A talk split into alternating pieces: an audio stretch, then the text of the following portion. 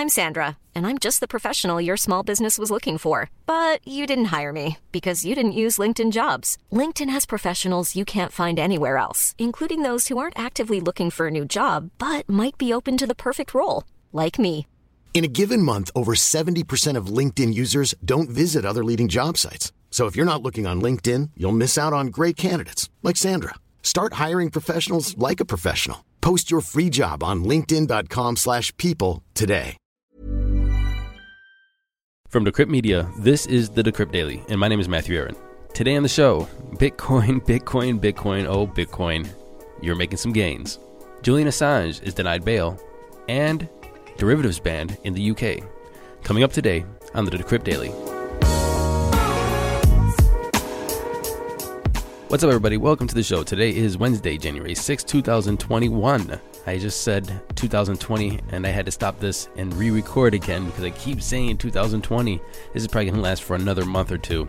Last night was a big night in Georgia, and it's going to be a big day in the United States in general. So, everybody just stay safe, stay calm, and buy Bitcoin. That's not financial advice, by the way. I was having a conversation before I started this show today, and it made me realize well, I always understood this, but how more and more regulations are coming out, how we really need to advocate for correct terminology. Because if we do not have correct terminology and definitions for the products and the innovations that are coming out of the crypto space, we're going to have regulation that does not match what we're holding, what we're investing in, what we are building, and what we are utilizing.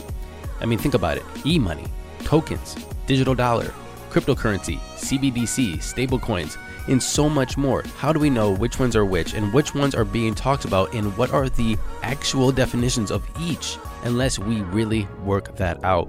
I think that's something I want to take on. I hope that's something that we all take on and we are actually sticklers about it because being sticklers about it is going to educate everybody who's involved and educate the regulators that are trying to make laws that are going to impact this industry. So we need to be sticklers. So you can't call a cryptocurrency a token, a token, a coin, a coin, a stable coin, a digital money. Uh, you can't just say e money for everything or cryptocurrency for everything because the use cases the things that are being done and built and implemented on these blockchains in these different projects are so unique and so innovative and so new that we really need to understand the definitions and dial it down so that we do just not have a cross overgeneralization of regulation and talk about this technology.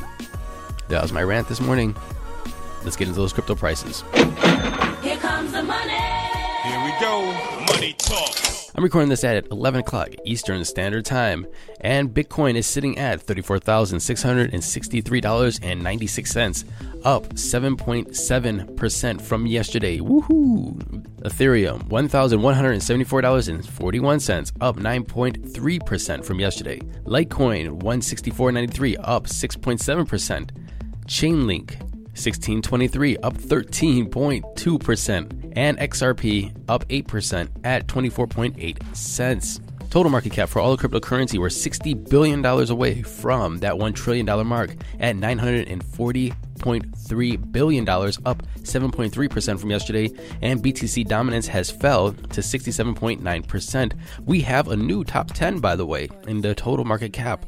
Bitcoin sitting at number one, Ethereum, Tether, XRP, Litecoin at number 5, Cardano at number 6, Polkadot at number 7, Bitcoin Cash number 8, Stellar breaks into the top 10 at number 9, and Chainlink is in at number 10, kicking BNB out of the top 10.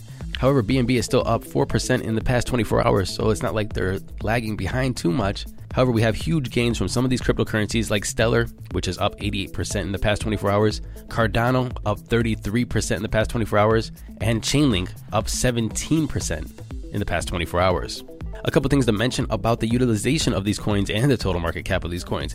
Bitcoin has taken back the lead of Ethereum in terms of daily settled value. Bitcoin's blockchain is currently transferring $14 billion worth of cryptocurrency every day.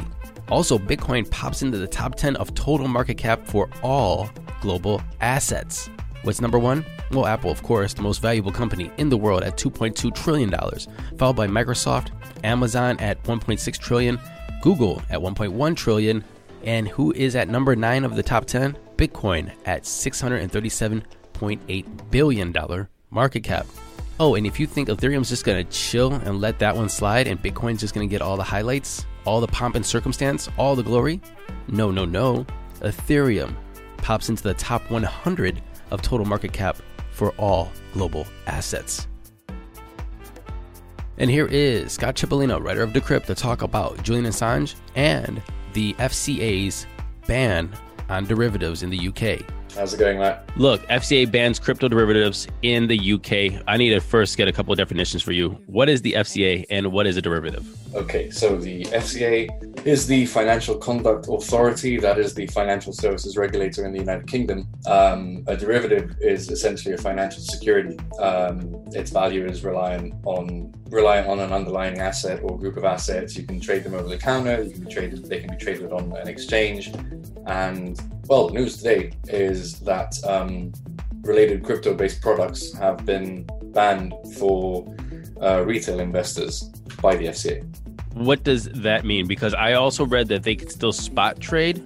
So I don't. I'm not. I'm not too sure. Can you clarify? That's correct. Um, what it means essentially is well, the, F- the FCA's language is fairly strong on this. They announced it back in October. Um, the ban only came into force today, though um, they mentioned that essentially any firm that is offering these these services or rather these products to retail customers is essentially a scam, which means that no FCA registered company will be able to offer these products to retail investors. Again, I don't understand what that means. Well, that it just basically means that related crypto-based products that we're discussing here, they aren't going to be allowed to be sold to any retail investor by any company or entity that is regulated by the FCA. Oh, okay. So if they're regulated by FCA, that means they cannot sell to retail. However, if they're not regulated by FCA, they they still can do it, but that is illegal. Well, I mean that's a more complicated issue, but yeah, uh, the vast majority of companies that do business in the UK are regulated by the FCA. So in essence, this cuts off crypto-based products for retail investors in the United Kingdom. Really, essentially, that's what we're talking about here. So altogether, we're talking about people places like even Kraken is now getting cut off because of the FCA ban. Yeah, but based on this ban, any company that is registered in the UK and almost by consequence or almost by definition, I should say, regulated by the FCA, they will not be allowed to offer these products to retail investors. What do you think the impact of this is going to be on the crypto space, on Bitcoin, or the UK in general when it comes to their ability to access Bitcoin? There's a, there's a few interesting factors. I mean, the, the, the first thing to consider here is actually what the FCA thinks is going to happen. Um, and they, back in October at the very least, anticipated that this ban would result in retail investors saving, or maybe it'd be more accurate to say, avoiding the loss of over 50 million pounds um, based on the fact that this ban is going to be in, in, in play this year. Another potential consequence of this, and this is fairly speculative, but what might happen would be that retail investors will flock to non FCA regulated entities to access these products. And of course, companies that are not registered by the FCA or regulated by the FCA, at least the FCA would allege, don't offer as many protections as those that are regulated by them. So there's a few different interesting factors to, to consider and see going forward, really. Do you see that this is going to snowball into the rest of say the uh, western world um you know the united states could follow suit but the united states has a lot more bullish news than than this. Do you think that it's maybe a, the start of something or do you think that this is like a uk phenomenon? I, it will be difficult to say. I mean one thing to consider is that the uh, other jurisdictions have have not necessarily taken the route the fca has taken. So if we look at in the US, the Commodity Futures Trading Commission, the, the CTFC, they've been regulating crypto derivatives for a few years now. So this isn't necessarily going to be something that will sort of spur on similar decisions by other regulators in other jurisdictions, although that again can't be said with certainty. Um, it may well be the case that another regulator does this. What we do know is that the motivation for the FCA on banning these products is uh, based on arguments that regulators around the world tend to make very often. So um, essentially what the FCA said is that these products are ill suited to retail customers for several reasons. So I'll just read them off here. Basically, there's a there's a there's a lack of reliable valuations on these assets or on these products, I should say. Mm-hmm. Uh, there's a prevalence of financial crime. Price volatility is a problem for a regulator that's primarily geared towards consumer protection as well. Mm-hmm. So, and not only those things, but the FCA also believes that retail investors don't have the adequate understanding to invest in these products safely. Um, and those are all sort of relatively bog standard justifications for any financial services regulator to do any of the things that they typically do. So it, it isn't out of the realm of possibility that this happens again somewhere else. But again, that would sort of be speculative, really. And just to clarify, the people in the UK can still buy and hodl Bitcoin. They just cannot trade derivatives or futures or any of those other products. This is a ban on any FCA regulated company offering crypto based derivatives to retail investors. Um, that doesn't impact a British citizen from holding Bitcoin, for example. Uh, understood, understood. And totally unrelated, but we spoke on this the other day. Julian Assange, he was denied bail by a judge. Can you just tell me what that means and how that is going to impact the case? Because we just spoke that he wasn't going to be extradited to the United States, but now he's what trying to leave his compound or trying to leave the embassy. I don't understand what's happening. Yeah, so essentially, well, the news that we got earlier this week, as you said, was that uh, a judge here in the UK decided um, that that Julian Assange should not be extradited to the United States for, and the, the concerns that were cited related to his mental health.